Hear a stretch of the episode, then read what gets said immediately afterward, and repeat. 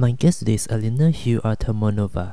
She's currently a PhD candidate for psychology at the Manchester Metropolitan University and has Master of Science in Psychology from University of London and Masters of Arts in Political Science from the University of Manchester. As a dyslexic herself, Elena is also passionate about helping other dyslexics excel academically. Please enjoy the show.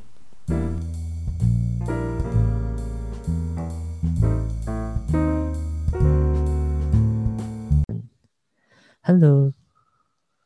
Hi. Um, can you just give the audience a brief background of yourself? Sure. Um, thank you for having me. I'm very happy to be here. I'm originally from Russia, but I moved to UK when I was 17 to do my A levels. And in terms of my academic background, I've completed a BA in anthropology BSc in psychology, MA in political science, MSc in psychology, and I'm finishing my PhD in social psychology. Um, I, think there's uh, such a big jump from um, when you first reach um, UK from Russia um, to take your A levels. So what sparked that tran- transition in the first place, and why the UK and why not, for example, the US? That's quite an interesting question, actually. Um, it's all down to my parents. I come from a very academic background. So my, my mom and my mom and my dad, both professors. So my mom is a professor of ecological law, and my dad is a professor of advanced mathematics and engineering. so I kind of didn't have a choice in terms of education. But um, in Russia, I always struggled to express myself and back in the day in schools in Russia, it was quite difficult to for students who had their own opinions to be heard. Um, so my parents kind of decided that the best for me would be to go abroad.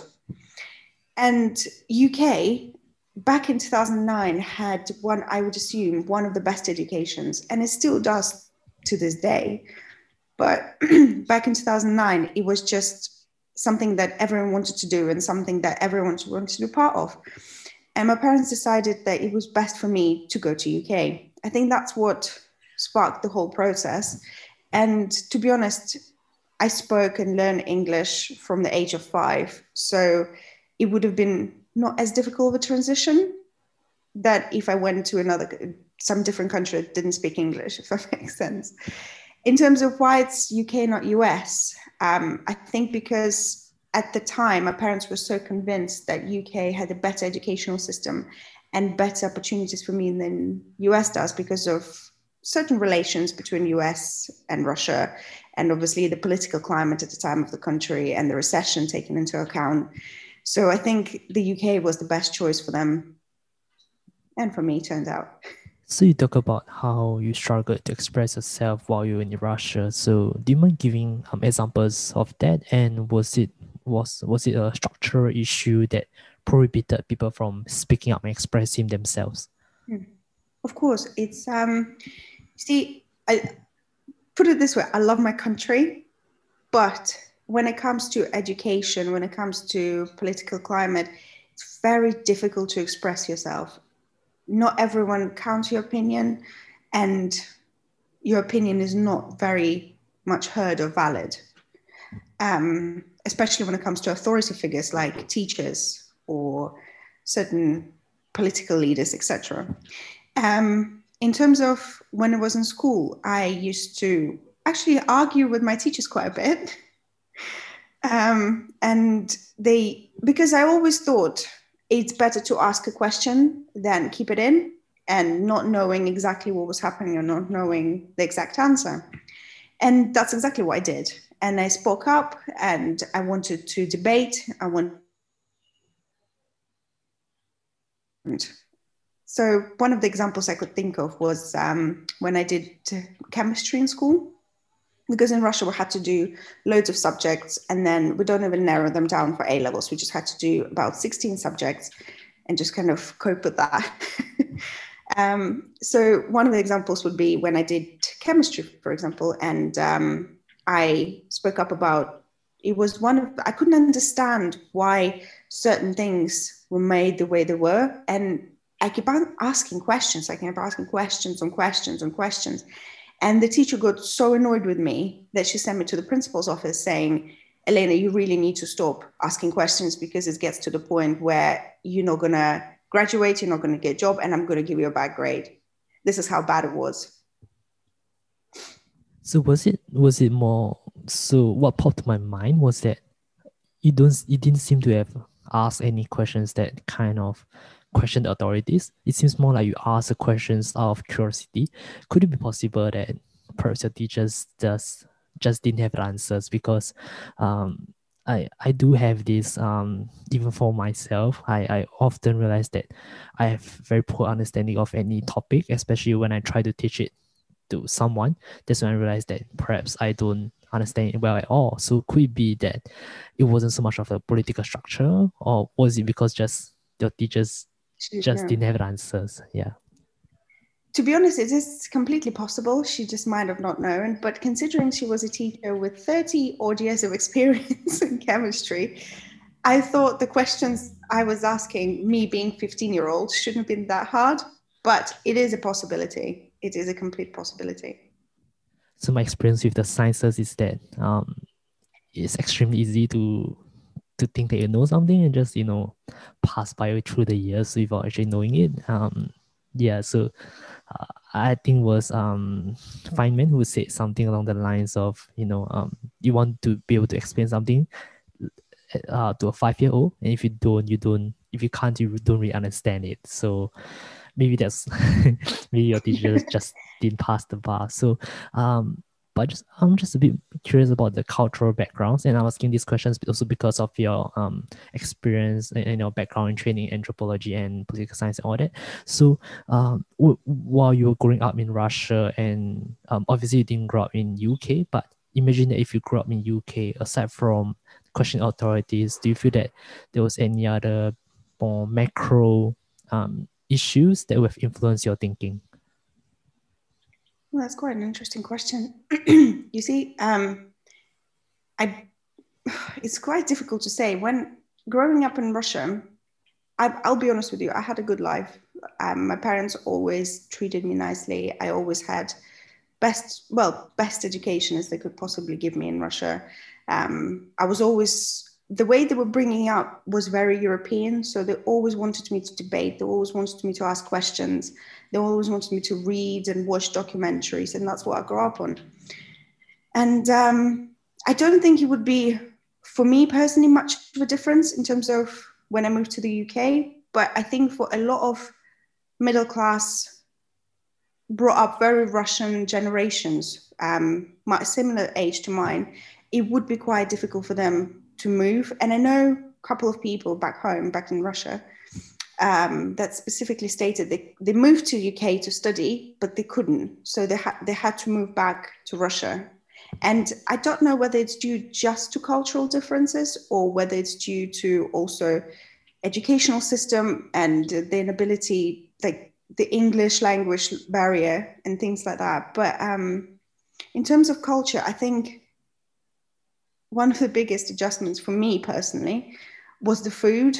I know it might sound silly, but um, I struggled with British food for a while. I couldn't get my head around fish and chips. I couldn't understand why would you have a massive roast dinners on Sundays.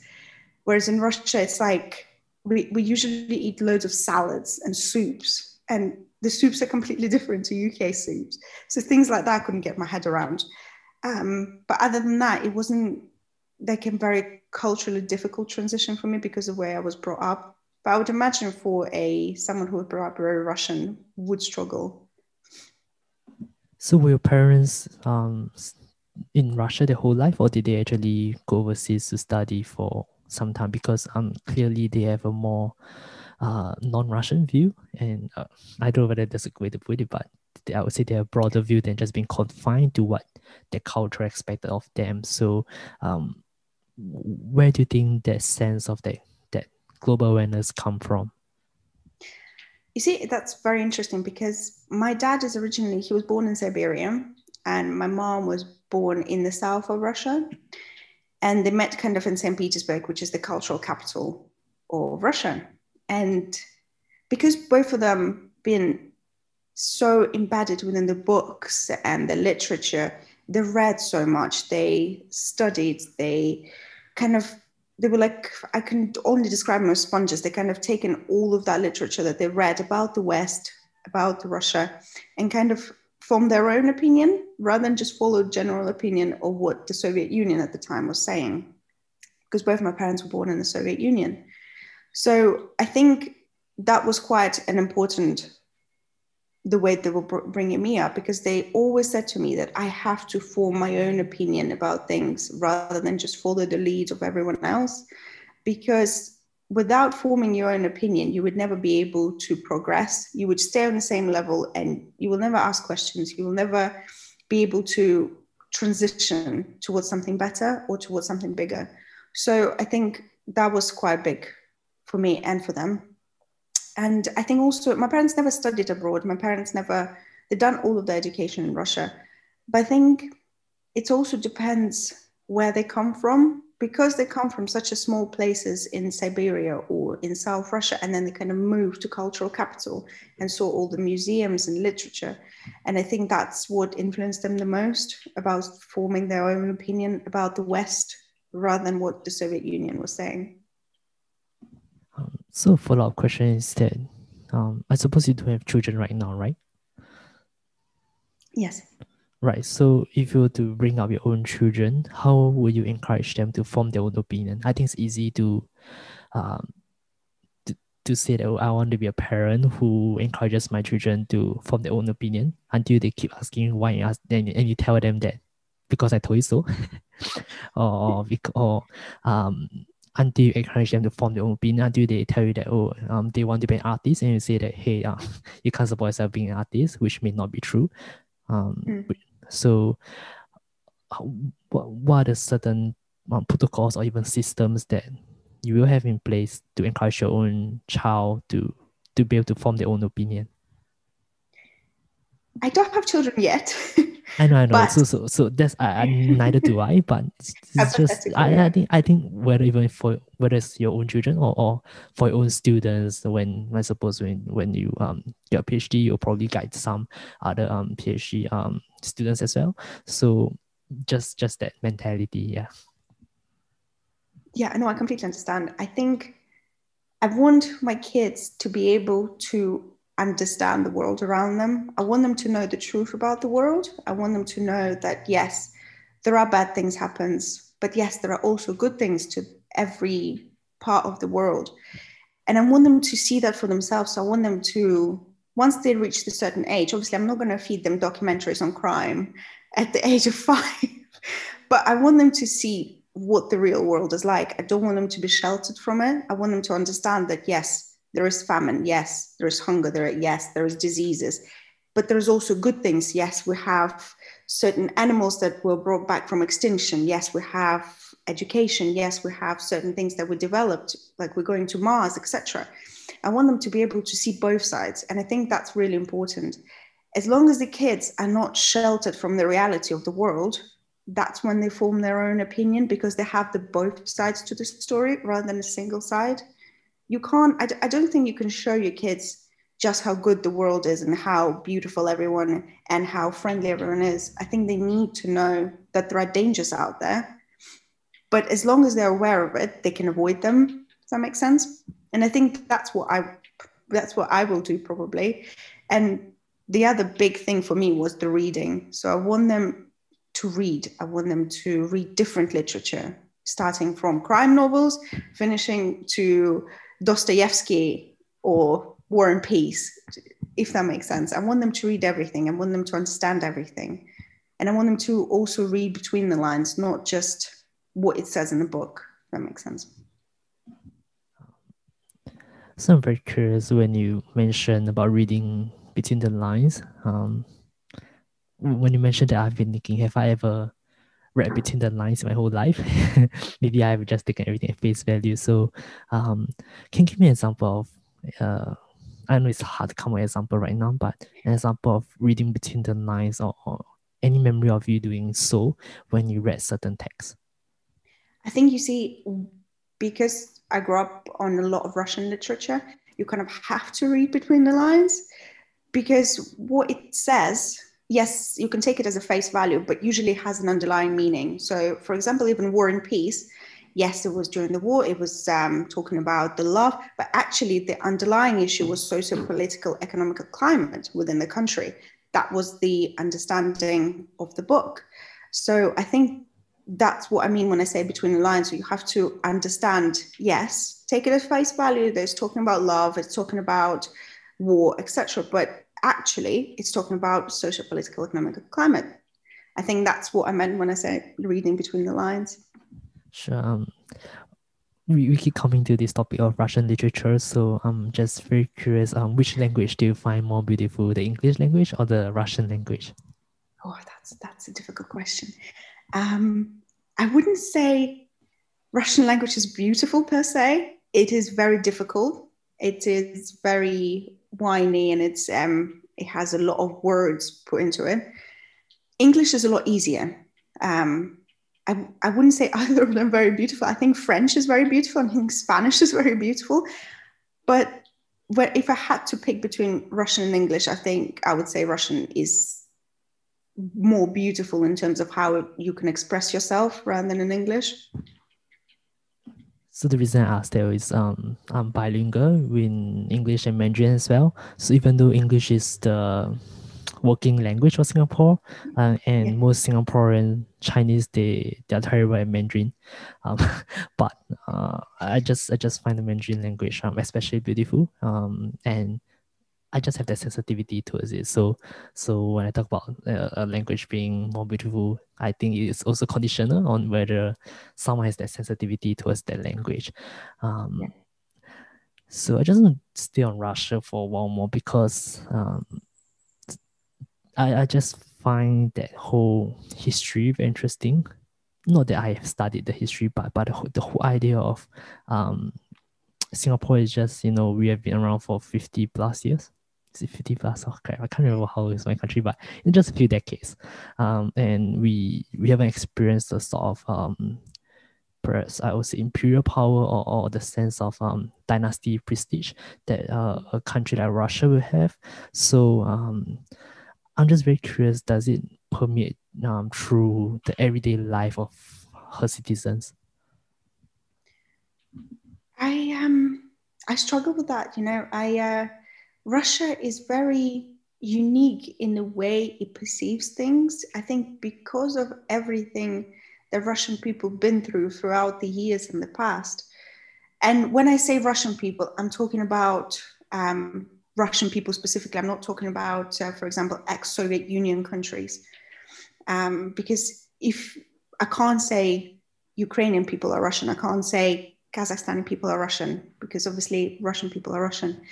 And to be honest, Russia is such a, at the moment, because we've been through so much and because of the Soviet Union past and because of our imperial past, um, Russia is so becoming so multicultural, if that makes sense. It's not multicultural with the West, but it's more multicultural with the East. And um, it's actually quite interesting to see that transition. The more I go home, um, I haven't been home for a while because of the pandemic, but um, when I see what I see on the news or when I speak to my friends back home, I see how more developed it becomes every year, even though, yes, political climate is very difficult at the moment. And I honestly believe at some point we're going to be on the brink of another revolution. But um, there is a lot more, gener- the, the generation is growing up, they're a lot more, they question things, they want to learn things, they want to learn things about the West but at the same time, they love their country, which I think is such a big thing. Whereas back in the day, it was um, all about Russia, it was all about the Soviet Union, or it was all about imperial Russia, it was all about loving the king, it was all about loving Stalin or loving Lenin. So I think that transition of actually loving the country rather than the leader is quite a big thing. Um, I don't know if that answers your questions at all. Um, I guess yes and no, but I wasn't looking for a modern answer because I have no idea. So perhaps a, as a context for contrast is that um, in Singapore we are such a small island state that um, it's kind of drilled in us through the leadership that our role is really to do not mess with the big players on the global stage. So we, we always present ourselves as the very nice balance of powers between the West and the East. You know, um, between US and China, we are like that neutral party that we refuse to take sides because you we can't afford to um, um, offend anyone. And and I, I don't have any proof for this, but I do wonder at times whether that um that um cultivates a, a mentality of um submission among Singaporeans. And let me give an example for that is that I just graduated from college and I've been like um I don't say job hunting, but I've been um just looking for sources of income. Um and the predominant mentality among all my peers is that they just want to um, work at a big company and or just get employed and that's it employment is the way to go whereas um, if you look at um, us you know they are a lot more least my sense that aside from employment they can think in terms of entrepreneurship or in terms of you know careers like being a comic or being uh, an artist things like that. So i do wonder whether there's a sense of submission among singaporeans. And um, if you ever read the news about Singapore, we are trying to be like you know the tech hub for the future. The st- we are very friendly towards startups, but the issue is that um, I suspect that um, Singapore will attract many foreigners here to start companies, but Singaporeans themselves will still remain employees of these startups, which mm.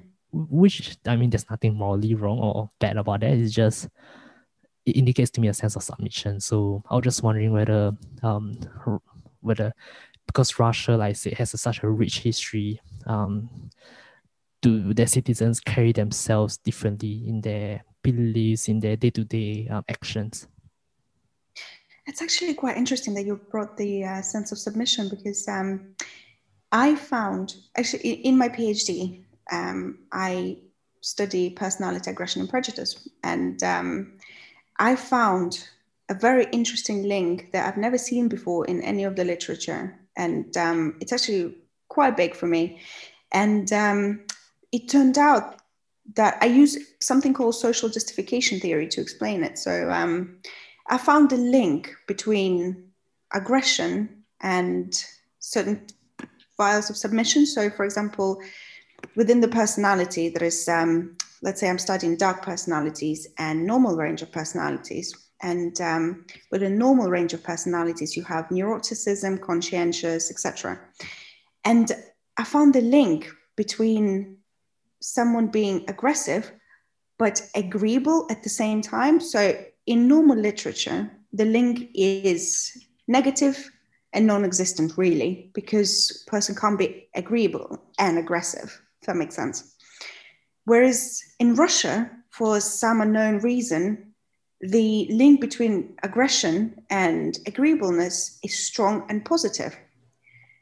And I couldn't get my head around it to begin with. I thought it could be some, it's something definitely to do with my data. But I ran the tests and um, it turned out it wasn't. It turned out that most likely explanation is the fact that Russian people became so submit, like so submissive with their lives and became so embedded within how their lives are going the fact that they have no control over it anymore, and the link between being aggressive and agreeable, that's where it becomes positive. They don't see aggression anymore as aggression, they just see it as a way of life, I suppose, to a certain extent. They see it more as a um, kind of just living. They see that everyday aggression. They see those protests, and they see what's happening, what um, certain political leaders are doing, etc. And they see it as just a way of life. They don't see it as a threat. They don't see it as anything else. They see it just a way of life. And I think that's a quite important considering our history, because I think it's been so embedded within Russian people that we have to submit to whatever is going on that there's no other option that that's the only option that we have and i think it was the same with um, what happened in the past like for example when we're talking about the revolution um, what people people were unhappy. Let's be honest people were hungry people were unhappy. But um, Lenin took it and completely converted it into something bigger than it needed to be, or bigger than even the actual Russian person wanted to see it. And he managed to rile up the crowds and create the revolution. And I think that's what happened with the Soviet Union. And I think that's what's happening now. We take our state of unhappiness and merge it with being very submissive and agreeable. And that's where you get the crowd of people um, trying to overthrow the government, trying to revolutionize the country. And I think that's what's happening basically. But I completely agree in terms of submissiveness.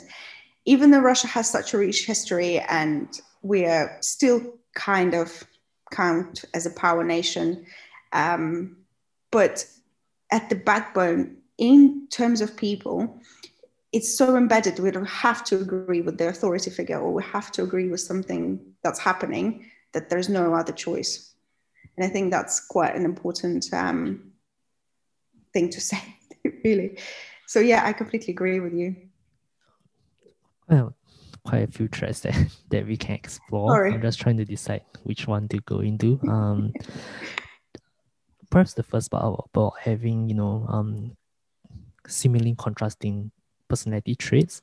Um, not sure if you read Zero to One by Peter Thiel, but um, Peter Thiel is what well, you he, he was one of the founders of um, PayPal.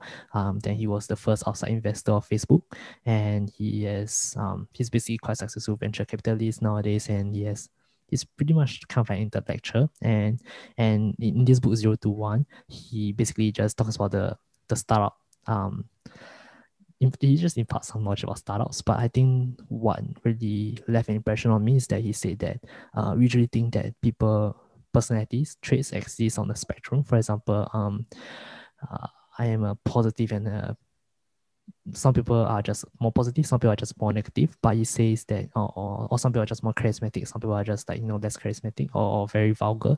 But whereas he says that um, leaders are actually they, they actually fulfill two very seemingly contrasting traits. I think he used the example of Steve Jobs as someone who was very charismatic, but it could be extremely um, tough and and and insensitive to to his um, employees at Apple. So um, that's just something that off my mind. Um, I, I was just looking through, you know, what, what you sent me in the email yesterday about your past paper. So, so there was this term that struck out to me that I, I just hope you can explain is this thing called cultural synthesis um, because it's in the context of um, I believe Russia as well. So um, do you mind explaining what, what are the three cultural syntheses? Oh, of course. So cultural synthesis, it's uh, to do with the, one of the publications, isn't it? Um, you see cultural synthesis, I think it's a merging of several different cultures within into one. So when I was talking about the paper, it's talking about from political climate. When I did um, research for the specific paper, I was looking at how cultures within Russia emerge because when you talk about, for example, even on the simplest terms, when you talk about Russian food, right, you think for I, me as a Russian person, I think of um, shashlik, I think of specific salads, I think of specific soups. However, shashlik is actually from Kazakhstan. One of our famous salads is actually from Belarus. One of our famous soups is actually from Ukraine. So I think cultural synthesis is when a merging of different cultures come together and become one. So Russia per se doesn't have its own, apart from dresses and apart from certain headwear we back in the day we don't really have a specific i don't think we actually have a specific culture because we're so merged with things around us even if you go now to russia and you go far east it is very you, you wouldn't be able to tell the difference between russia and china there because we're bored with china and certain villages are pretty much the culture is almost identical and i think that's what I meant by cultural synthesis. And um, in terms of political words, cultural synthesis, it's when we take, for example, bits and pieces from different countries and trying to implement it to our own. So one of the examples that's been done a few years back now um, is taking you know the big exam that US has, GDPR, I think it is, um, where they measure your average grade, and with that grade you go to university. Um, they took that exam and just drop it on Russia and implemented it without actually adjusting it to what Russia, Russian society are used to, what Russian students are used to. And what it resulted was in a huge drop of numbers of students being able to go to university. Because no matter um, the test, no matter whatever, you have to adjust it to the specific culture. Whereas what Russian government did is just took something from another culture or from another country and just dropped it and see how it do. Now the actual exam has been adjusted and it's absolutely fine. But when it was originally implemented, it was just taken out of context and just dropped to us. And I think that's what I'm talking about in terms of political culture as well. So they take bits and pieces from the West, from the East, from somewhere else, and they just drop it and implement it and think it will just work, but it doesn't. So I think that's what cultural synthesis is for me personally. So, so the follow up question I had um, when I wrote this question um, was apparently I didn't understand cultural synthesis. So this will be a bit of a, a left turn. So I apologize for that. Is um, that's fine. So, what do you think of the current states of events in Russia? And um, part of it is that I just feel that um, as a Singaporean, the the media that I consume is mostly from US, which can be pretty biased as well. So, um, but at the same time, you seem um, like like you mentioned, you feel that there will be a revolution um, because of the state of events in Russia. So what do you think of Russia now, and and what do you think of Putin? It's a it's a it's a hard question. Um, you see, I I love my country. I think Russia is amazing country, and I think people are lovely if you get to know Russian people, they're very open. They will welcome you to their home, give you a huge amount of salads to eat, and become your new best friends. But when it comes to the political climate within the country, it's very hard. It's getting very um, authoritarian, in my opinion. Some people would disagree, but in my opinion, it's getting very authoritarian. I think people have no control of their lives anymore. And I think it shows. It shows that the younger generation of people are going onto the streets and protesting. Peaceful protests started to turn into something very aggressive from the government side because the military has been deployed or the police have um, specific weapons and they have tasers and things like that. I know in the UK, for example, police are not allowed to carry taser guns and things like that. Whereas in Russia, it, it is, they're allowed to carry guns and taser guns. So I think it's getting very it's getting really out of hand because of how everything's been handled. And I don't have a personal opinion on Putin. I don't think back in the day when he just started, it was um, 20 odd years ago, he did, I think, try to change the country. And I think he did try to change it for the best. He paid off our debt, he built roads, he built hospitals, he tried. And I don't know whether something snapped with his personality or something happened because once you're in the system, I think the system bends you to its will. I don't think you can go against the system. So, and oh, we all know Russia, unfortunately, is quite a corrupt country. There's no really going about it. So I think that's what happened. And um, it's starting to get progressively worse. So I'm not sure if you're familiar with the um, one of the current laws that's been implemented in Russia is the fact that it's a law of freedom of speech. And for the first time in forever in Russian history, journalists are under that law, whereas basically they can go to prison for treason if they spoke against the current government. Things like that. And um, I think it goes against basic humanity rights. I think it goes against basic freedom of speech rights. And unfortunately, that's the reality we have to live with. Um, as much as I would love it to change, I don't think, unless we're going to have a revolution, which I think eventually in a few years it might it might happen because of how unhappy people are. But um, unless he steps down or unless we have some sort of um, revolution or some sort of uh, awakening within the political system of Russia, nothing is going to change. But and it's that that's a sad reality, really. But I um I think I see it as you know Navalny, which is basically the big opposition of Russia, of Putin, the big opposition of Putin, and there's people out there who don't believe either in Putin, don't believe in Navalny, but they believe in the freedom of the country, in the freedom of people. And I think that's where I stand. I think I don't believe in Putin. I think Navalny is great, but I don't think he is a leader, if that makes sense. I think what people, Russian people, need is a genuine, to the core freedom. And I think that's what will change the things in the country.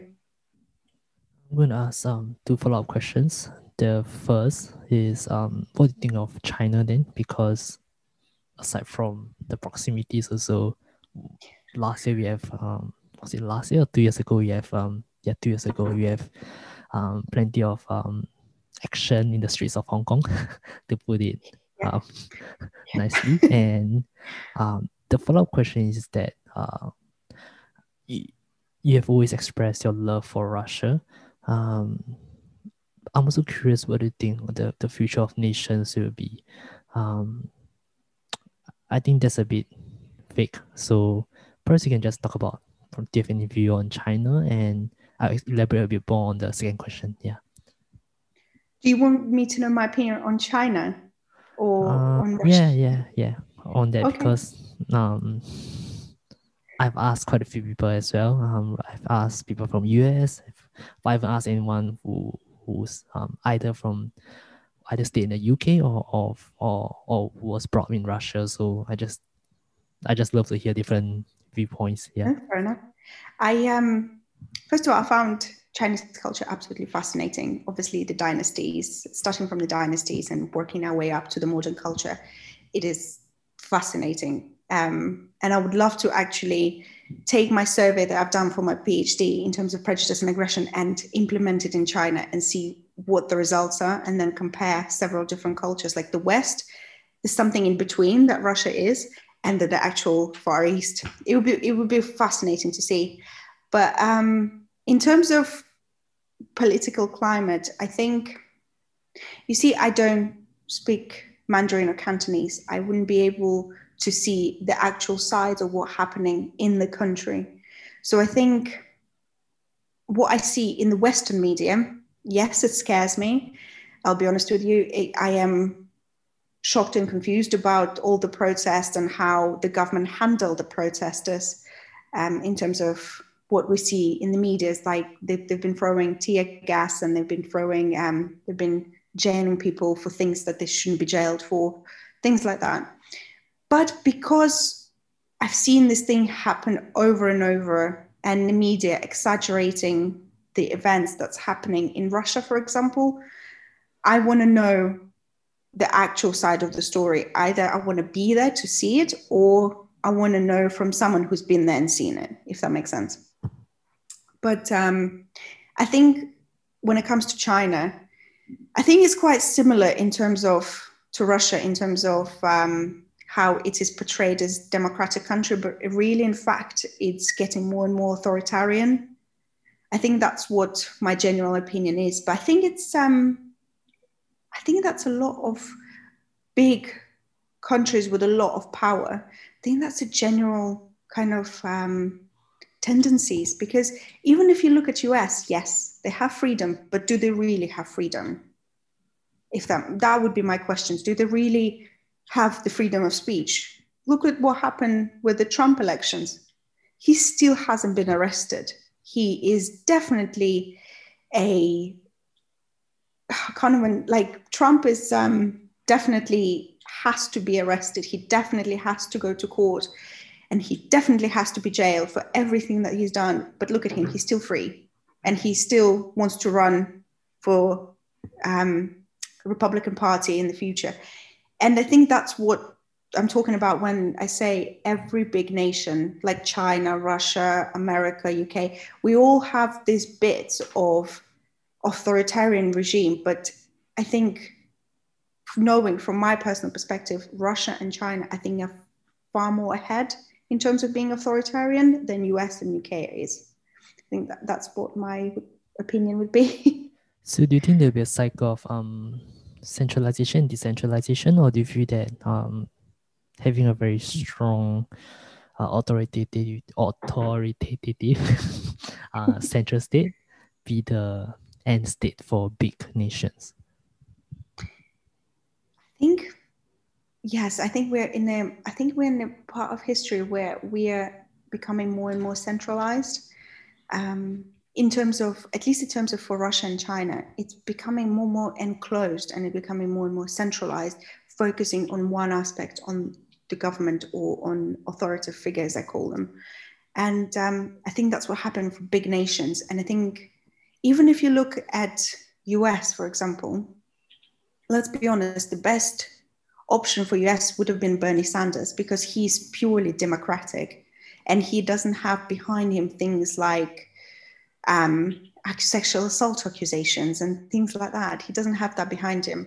And um, still democratic party that's supposed to be representing the freedom of people supposed to represent the freedom of speech still went with someone who is over yes he's of a better background than trump by a long shot but he is still out of a questionable background it's the same in the uk if you look at the tendency to choose the leaders for example every one of our prime ministers not everyone but apart from the women prime ministers um, they usually come from Eton. They usually went to Cambridge and Oxford. They usually come from a very good backgrounds, very good middle class families or rich families. And I think it's the tendency with the majority of the world. It's the same with in the US. And I think it's the same getting everywhere. So I think it's becoming more and more centralized, focusing on one specific group of people that have the ability to attain the power, that have the ability and the money to attain the power, because that's quite an important aspect. And I think that's why it's becoming more and more authoritarian because people don't want to lose that. People don't want to lose their power. People don't want to lose money. And yeah, I think that's what um, is happening, unfortunately. as sad as it is, but. Um, super serves to provide a different viewpoint um, because I've, I don't say I'm the tech scene, but I I follow tech Twitter, if that makes sense. Um, mm. And um, what you just mentioned, I think can kind of like, if we just limit within the US, we can call it the East Coast um, model of doing things whereby you know it's kind of like heritage. Uh, you go to good school you, you have come from a good family. And that's right now that's like the west coast way west coast ways or way of doing things. So um it doesn't matter where you come from. All you need to do is like be good at coding be good at selling um, build great products and you can be a billionaire when you're in your 20s so um i'm just thinking um do you, do you feel that uh um, okay, this question may be bad. It would be bad because of how how um general it tries to be. But do you feel that that West Coast way of doing things will eventually be perhaps how politics are in the future, not just for US but um, maybe even in Russia or in China, whereby it's not so much of your background, but if you prove the capability to build something, uh, it doesn't matter what's your background, it doesn't matter what's your age, it doesn't matter what's your gender to a certain extent. Um, hmm. sorry to say that we are still in a sexist world. Um, um, yeah, so do you feel that, that there's any possibility of um, the West Coast way of um, leadership or, or of gaining credibility becoming more prominent even in politics? Not just in US, but also in Russia and China, etc. No, I completely understand. I think what you're talking about is the um, that that dream that we all have is the so-called the American dream. Is when you can move thousands of miles across the the globe and become a billionaire by working hard and playing your cards right and having the right environment. And I think to a certain extent it is true. And i think if you work hard and if you play your cards right and if you have the right environment yes you can become a billionaire at the age of 20 wouldn't be great. But unfortunately the reality of the world is that there is certain class that's being pushed far ahead than other classes are. And i think if you come from extremely poor background, if you come even from a middle class background, it's harder for you to pass push that barrier that puts you in the classes in the first place. So, um, for example, I know a lot of people love to use examples like Bill Gates and where and um, the Apple people, and they love to see that yes, they created those amazing things out of their garage in a very poor neighborhood. But how many? If you look at the percentage, how many people are actually achieving that? Is it is a minuscule percentage? It's very very difficult thing to do. You either Bill Gates in reality is a very smart man. He's pretty much borderline genius about creating the computer software program. He can code like maniac. So I think, and he lives within that system. But I think for a general population of people to reach that level of money, to reach that level of success is a very difficult, hard, very difficult thing to do because then everyone will be doing it.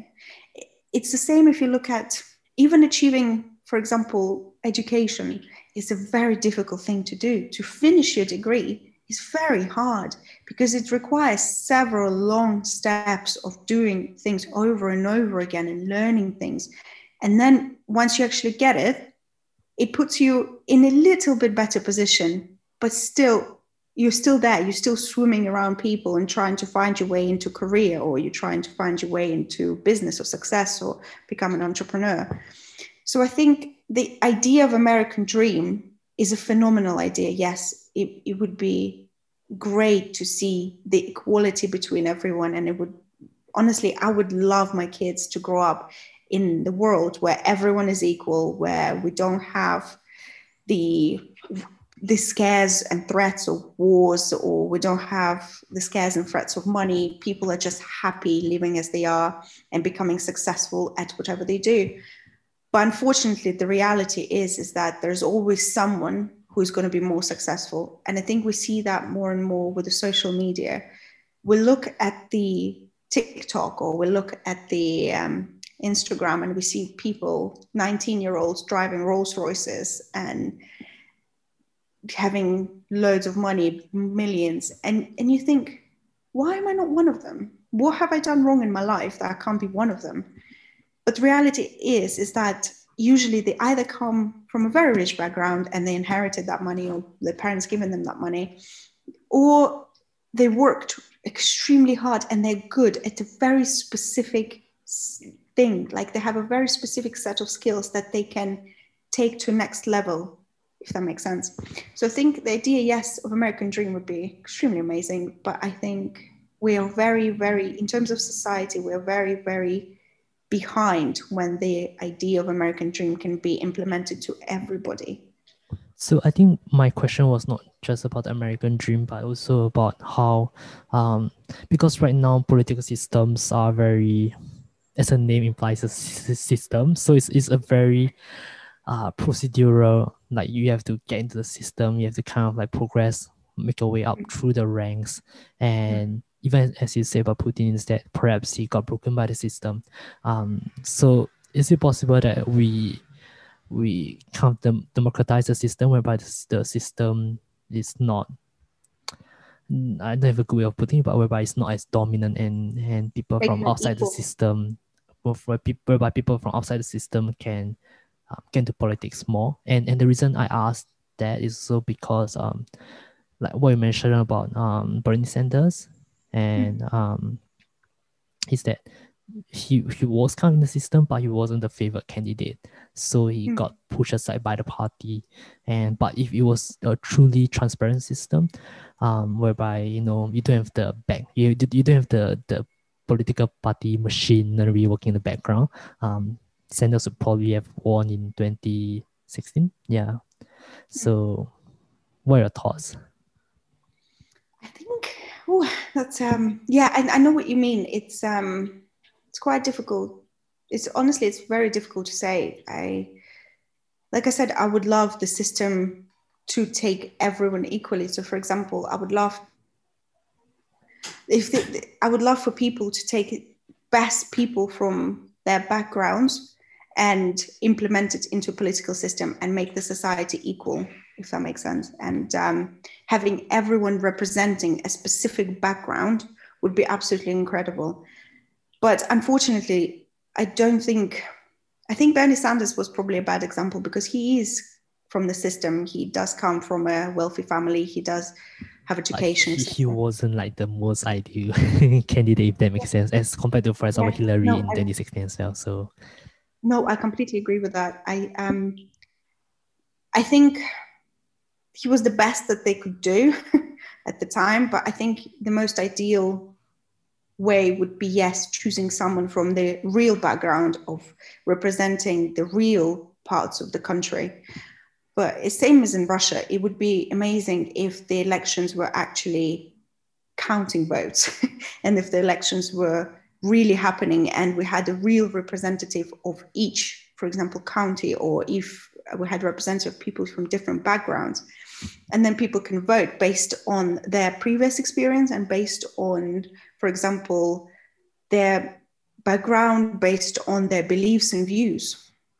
But unfortunately, at the moment, the system is built the way that it favors the money, it favors the background, it favors your, let's be honest, it favors extremely rich white male. That's what it favors. It, it doesn't really favor anything else. And I think that's that's the reality. And it's not a bad thing. It's nothing to do against being a white male in your mid 60s or mid 70s but it's just the system is built that way that it favors that type of people. But i think in the future considering everything that's happening in the world and considering everything that's going on i think yes we are moving towards more equal society because women are getting more or less equal pay or people from minority backgrounds are getting more opportunities to proceed and succeed.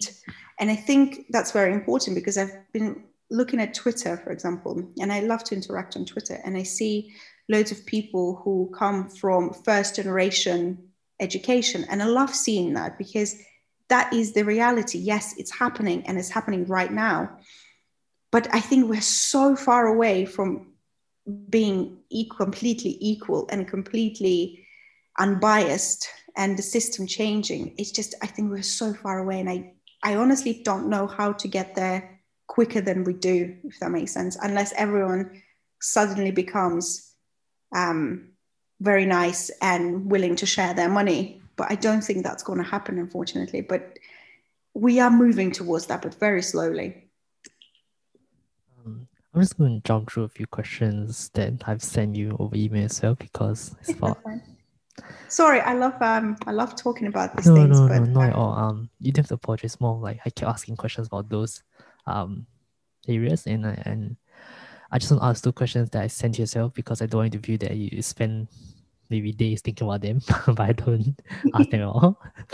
Um, so for my own good karma, I'm just gonna ask them well. Um, which which I'm interested in as well is that um originally I did ask ask you about um how your training in discipline like disciplines like anthropology, psychology, political science influence your thinking. But um, uh, maybe I'm just going to twist the question a bit. Is that um, I'm not sure if you've been follow, following the whole idea of you know blockchains and all that. Um, have you been or?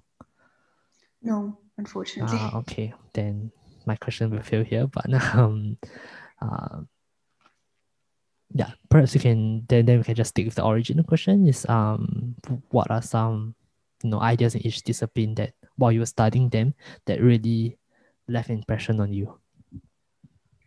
That's quite interesting. Um, you see, I think because I've been across so many disciplines and because they're all very different, I think it's kind of formed me to be a researcher I am today, and it it made me think about things from different perspectives.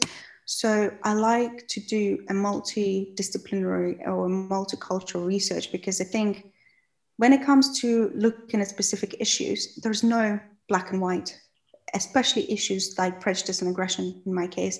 You can't just say, yes, it's due to cognitive abilities or yes, it's due to behavioral issues. No, you, you have to look from all the angles. And once you have the full picture from different angles, you can build your case.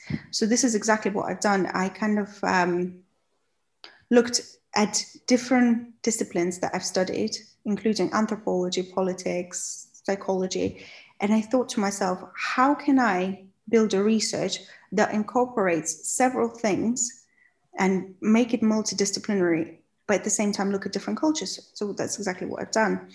And um, in terms of kind of training and it influencing my thought process, I definitely learned a lot from my original, um, my undergraduate degree in anthropology.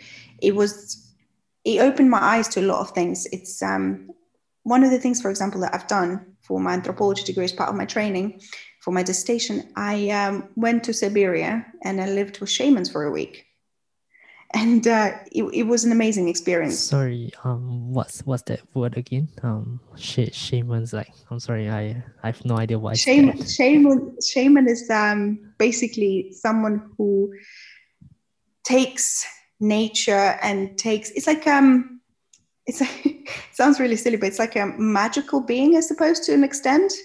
And he takes the nature and he takes the energy and the notion of nature and implements into healing people. So that's a shaman. Okay. Yeah, it's a very um, culture specific terms, I think, shaman. And um, not everyone, like, it, it, would be very familiar in the UK, in Russia, but I don't think it would be as much or familiar in the East and the um, China, etc. I think we do have so the think, privilege just that um, if you're born in a city, you almost don't have I mean, you have, but in some sense, we can't ridicule these people. No offense to them, but um, please carry on with, with your um story on. No, on no, no. I, I, I, understand. I understand. It's it's a very um it's a very bizarre concept of shamanism, but um it derives from basically a very long-standing tradition of um, magic and using the earth's energy and the nature's energy to heal people. It's like using even using the simplest remedies of specific combining specific little grass or leaves and healing people with that. That's kind of that's what shamans do.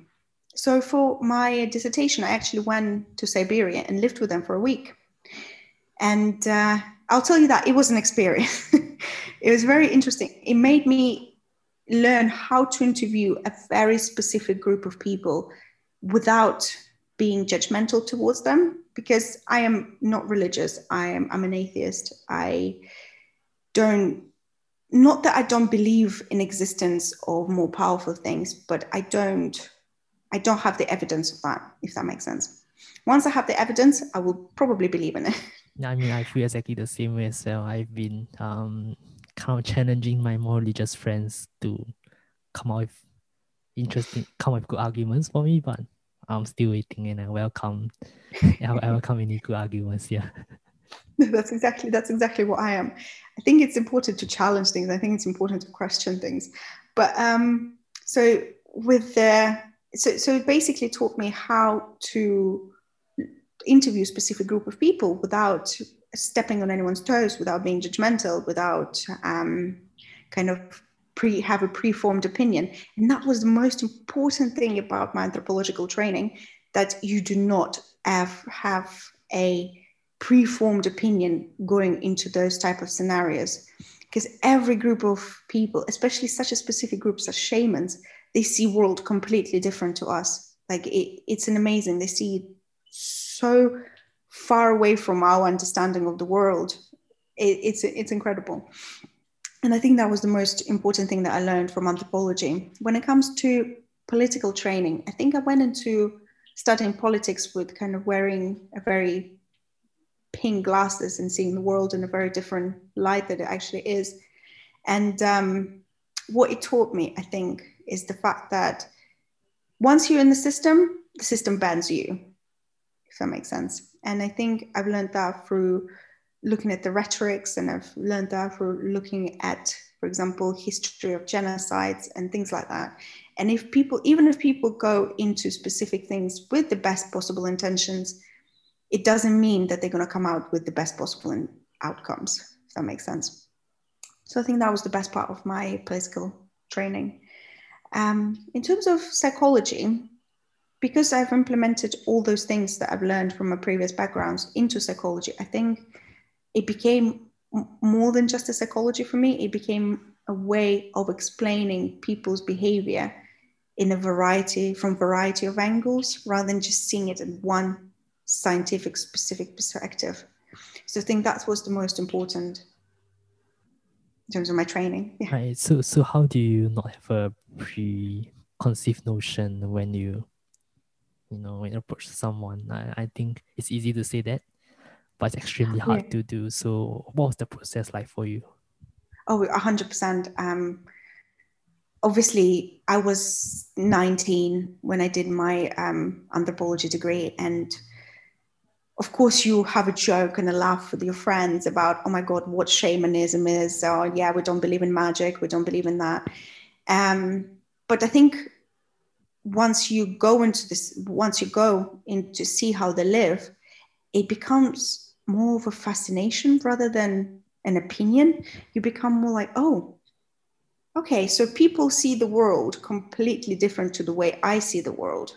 And obviously i think the younger you the, the younger you are the more you struggle with such an idea because obviously it, there's a lot around peer pressure and there's a lot around joking with your friends and kind of submitting to the way everything is whereas the, the older you get i think you see the world differently and i think that's what happened to me yes i obviously didn't want to have the um, built opinion before i went into shamanism but i did but once i kind of crossed that threshold and lived with them and understood them and interviewed them, that's when I realized that, yes, they are different to us. They completely see the world differently, but there's nothing wrong with that. It doesn't mean that they're wrong or it doesn't mean I'm right.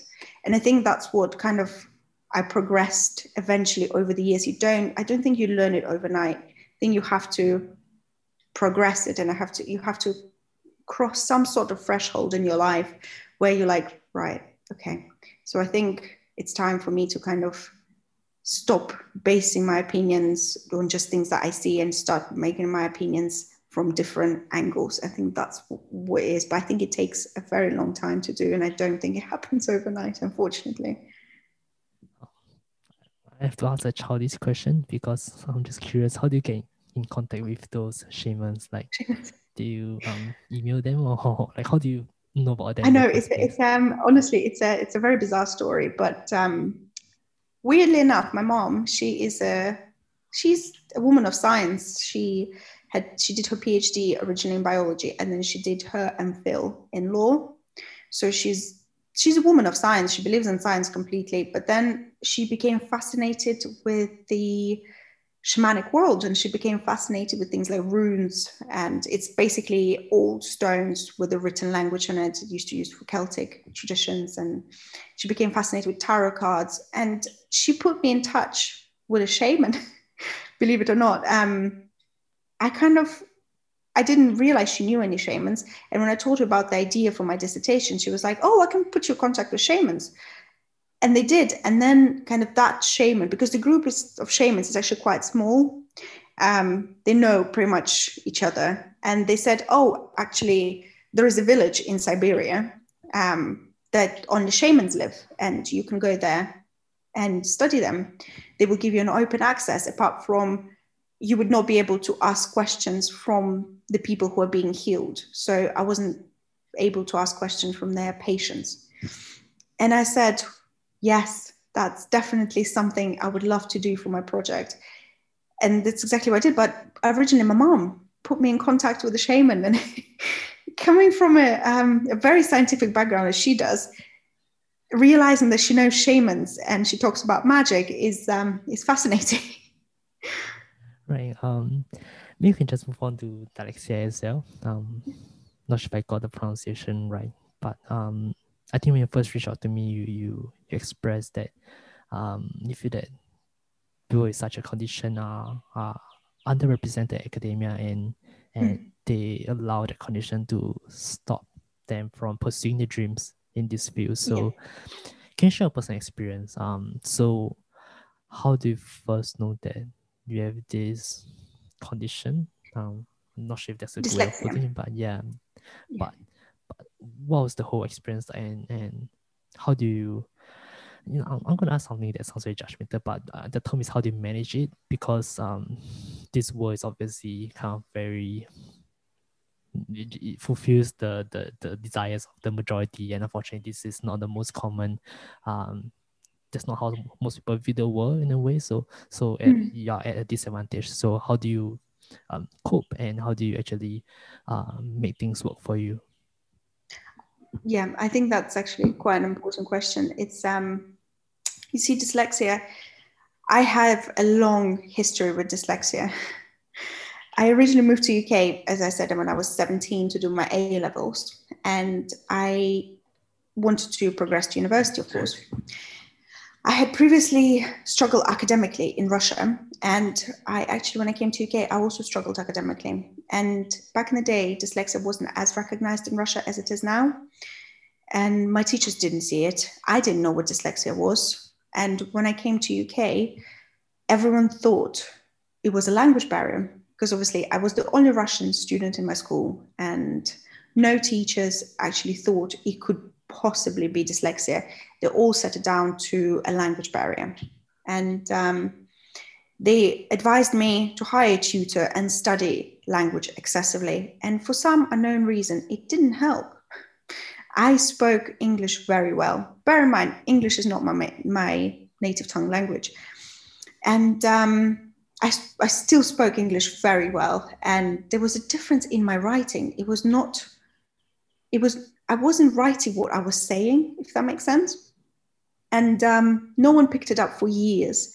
So I'd done two years of my A levels.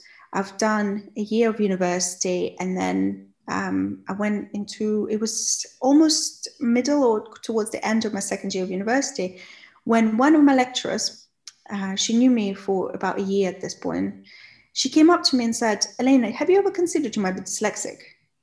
And I said to her, um, no, because I don't know what dyslexia is.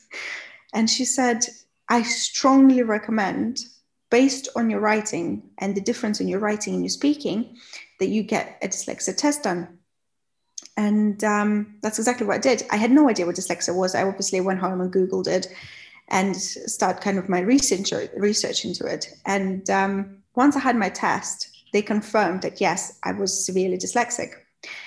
And um, it was quite interesting because it was like a turning point in my academic career.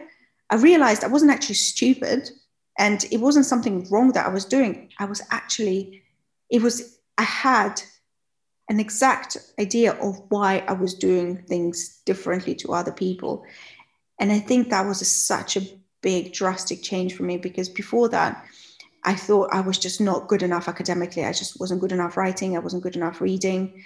It turned out, no, it I was dyslexic. And I think that what made me realize I can do better. And I think after getting my diagnosis, I had implemented several things into my routine and it took me years to polish it, to be honest. But I have specific screens for when I read, different colors. Um, when I used to study for tests and exams, for example, I instead of doing it, instead of writing it, I had to talk it out with someone. So because I have a fantastic, according to my test, I have a fantastic um, memory, so sound memory. So when I talk about things and when I want to revise for my exams, I have to talk. If I don't, I will forget it. So once I start implementing those little changes, my grades went up from mid 50s to mid 60s. And in the UK, that's from 2.2 to 2.1. And that's a big, big jump. Um, so I think that was kind of my, the original startup point for my dyslexia. But then I kind of decided to look more and more into it because there wasn't many internationals to this day i don't really know a single international student with dyslexia to be honest it's either misdiagnosed or people just don't pick up on it because why would you isn't it if you're a lecturer from the uk or if you're a teacher from the uk the first assumption you would make um, my zoom just crashed and i'm so sorry that that's okay it's, it's a feeling of like having your life just end like that. I'm so I'm so sorry. Um, and you're talking about your experience with um. This, dyslexia. I, I struggle with some words, so I can't pronounce them. So, um, and and you're talking about how um you're looking into it and realize that um that you, up to today you don't know of any international students who who are diagnosed with it, and so the story stopped there. Yeah. Sorry about well, that. Also, no, you don't know. It's, it's my fault. Um, No, uh, but so please, see- please, please continue. Thank you. you see, uh, I to this day I don't actually know a single international student with dyslexia, and I think it's because it's either not recognized or not picked up on. Because obviously, when you come to this country, the first assumption I think lecturers and teachers make about you is the fact that you're foreign. You speak different language unless you come from US. But in reality, you speak different language, you have different alphabet. And I think that's a plays a huge part in this whole process. I believe that there are a lot of people out there who are dyslexic because dyslexia is very common. And I think people coming into this country without even realizing that they have it, and by recognizing that they do have it, it makes such a dramatic change in their academic career. And I also believe a lot of people who have dyslexia don't stay in academia because academia is not meant for people like with me for with dyslexia, because we have to write so much and we have to read so much. But because everyone dyslexic differently, so everyone has different stages, and everyone with dyslexia has different things they're good at. You see, I'm not good at reading, so I have to read several times in order for it to sink into my head. So because it takes me twice longer than a general student without dyslexia, academic world is not really meant for me, really. But there are certain adjustments you can do. And this is what I want people to understand. Once you realize that you are dyslexic, once you have that diagnosis, you can start process by turning those things into strengths. Like yes you might be slow at reading but wait a minute. If because you have to read several times for it to be in your head that makes maybe you understand far more than a general student does because you have to read and read and read in order to succeed and um, it's the same with writing it's like the more you write and the more you practice writing the better it gets um, the less mistakes you make things like that. And I think it's very important for people to see dyslexia not as something that should be afraid of or not something that should be embarrassed about. It's more of a, um, you're, I like to call it, you're just wired differently. And that's what um, I kind of stick with. Yes, I'm just wired differently. I'm not stupid. I'm not, I don't, it's not that I don't understand the subject. I'm just wired differently. I have to approach the subject in a different way. And I think once you get the diagnosis of dyslexia, you can learn how to approach different subjects in different ways. And I think that's really important. And that way, academia becomes, I think, more like more encouraging of people like us, like people with dyslexia. And I just think, I, I believe there are people out there, but just don't talk about it as openly. And in the UK, I think dyslexia is very, it's very common but the percentage of people going from even doing um, undergraduate degree or master's progressing into phd or progressing into academia very very little and i think it's, it's just it's just really sad to see because there's nothing wrong with you. There's completely nothing wrong with you. It's just you have to approach different subjects differently. That's all it is. It just takes time. It takes patience. It takes learning and failing and then learning again to succeed. But yeah, that was um, my whole journey with dyslexia. Um, I have a business idea that um, if if whatever you've mentioned is not um it hasn't been curated, I think there's a huge um, market opportunity here just for the creation of resources and for how you approach things because you talk about all the all the various um systems that you have currently in place. And I just think that the the average um dyslexic person, this dyslexic person probably doesn't have that that expertise in many in in coping with um the mainstream mm. representation of media and all that. So I think if you it's as a cause or anything, I think I think not only will it like you know really help people, but um this is I'm gonna sound so blunt, but it's a good money making opportunity here. no, I'd, I would, I would love to. Honestly, I would love to this to be kind of my cause, and this is why I do things like this. This is why I'm active on Twitter. This is why I'm active on things like podcasts and things like that, because I want people to understand that just because you're wired differently doesn't mean you can't succeed.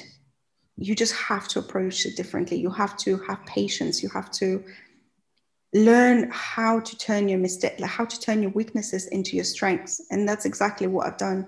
And I think, yes, I've, I think it shows in my writing. I was reading from what I used to write like to what I write like now.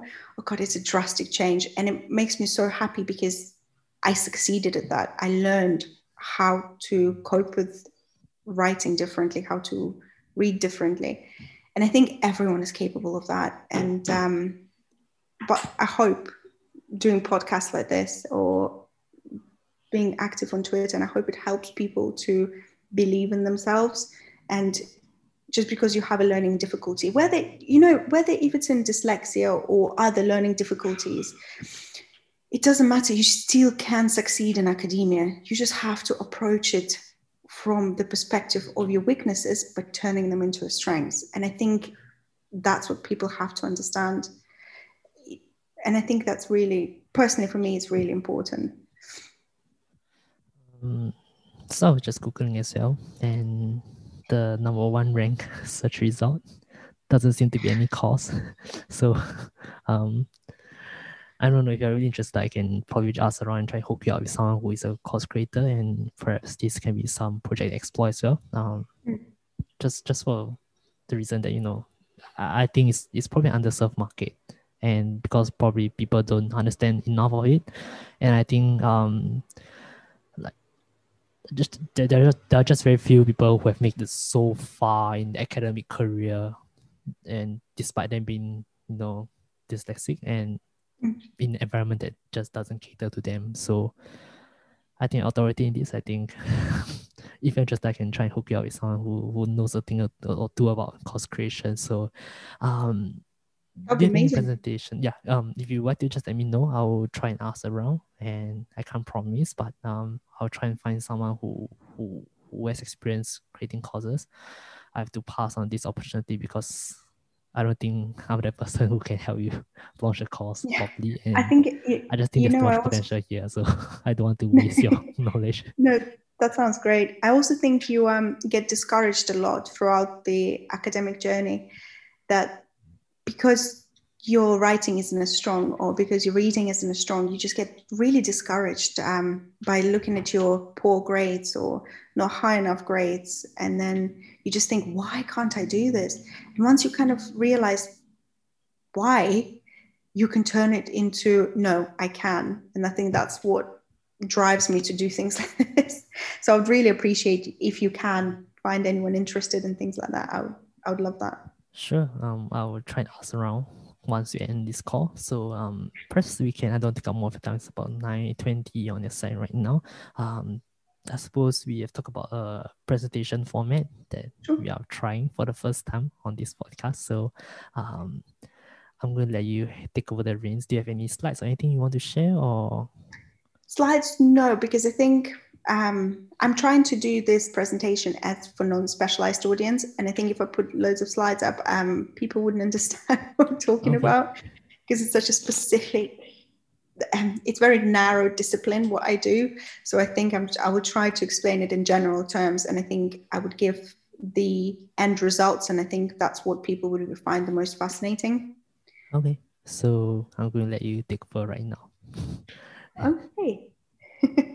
So, um, my current research consists of two phases. The first phase basically examines the interrelationship between the dark triad, which is collection of three dark personality traits, which are narcissism, Machiavellianism, and psychopathy, and in combination with the big five personality variables, which are normal personality variable ranges, which are conscientious, neuroticism, agreeableness, and two others. And it basically considers my whole my whole um, research considers a cross-cultural aspect of that. So my two main behaviors that I study is prejudice and aggression. And I look at it via personality perspective. So why, why personality perspective? See, the research in personality psychology has collected an extensive base of evidence on different dimensions of personality, on different behaviors. However, it seems to be lacking a very solid cross cultural background. So, not many researchers venture into cross cultural sphere and try to understand specific behaviors via cross cultural differences. So, that's exactly what I've done. I basically took two studies looking at dark triads and big five in relation to prejudice and aggression via cross cultural comparison of Russia and United Kingdom. The reason why I chose Russia is because it is a non Western representative country. It is somewhere in between the West and the East.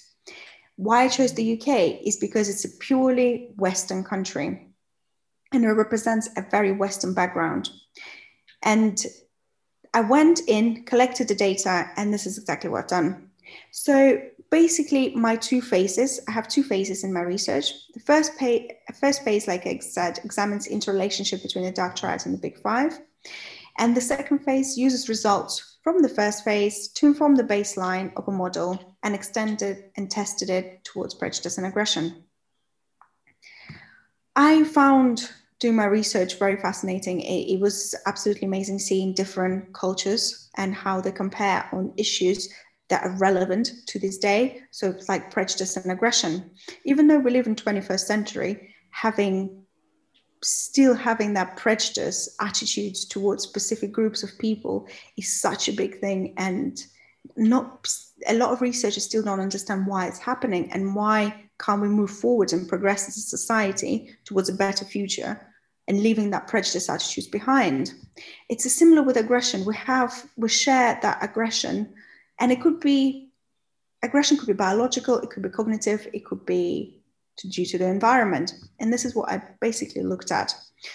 But the most interesting thing about my research is my findings. And the, in terms of UK sample, the findings were correlated with the current literature, and it was very, very straightforward. It was interesting to see how people respond to prejudicial attitudes, how people respond to aggression scales within um, UK. However, the most interesting bit came from Russia, which I didn't expect. I knew there's going to be a cultural difference between the United Kingdom and Russia, considering how opposite they are in terms of their political sphere, cultural sphere, background, history, etc.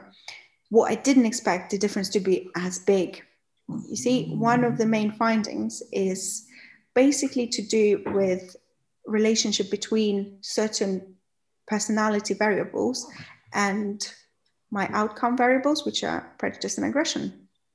One of the biggest things was, I think I mentioned it previously during the podcast, but it was to do with um, agreeableness and aggression. Usually within the literature, within psychological literature, you would see that agreeableness and aggression are not correlated or they have a negative correlation. In Russia, they had a pos- strong positive correlation which was very shocking to see. And I couldn't get my head around how is that possible. And to begin with, I thought it was uh, something to do with my data, something to do with my scales.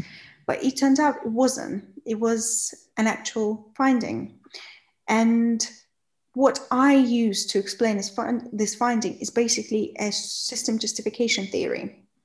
And system justification theory within social psychology it's basically a system justifying beliefs um, that serve a psychological baseline of a function of a society.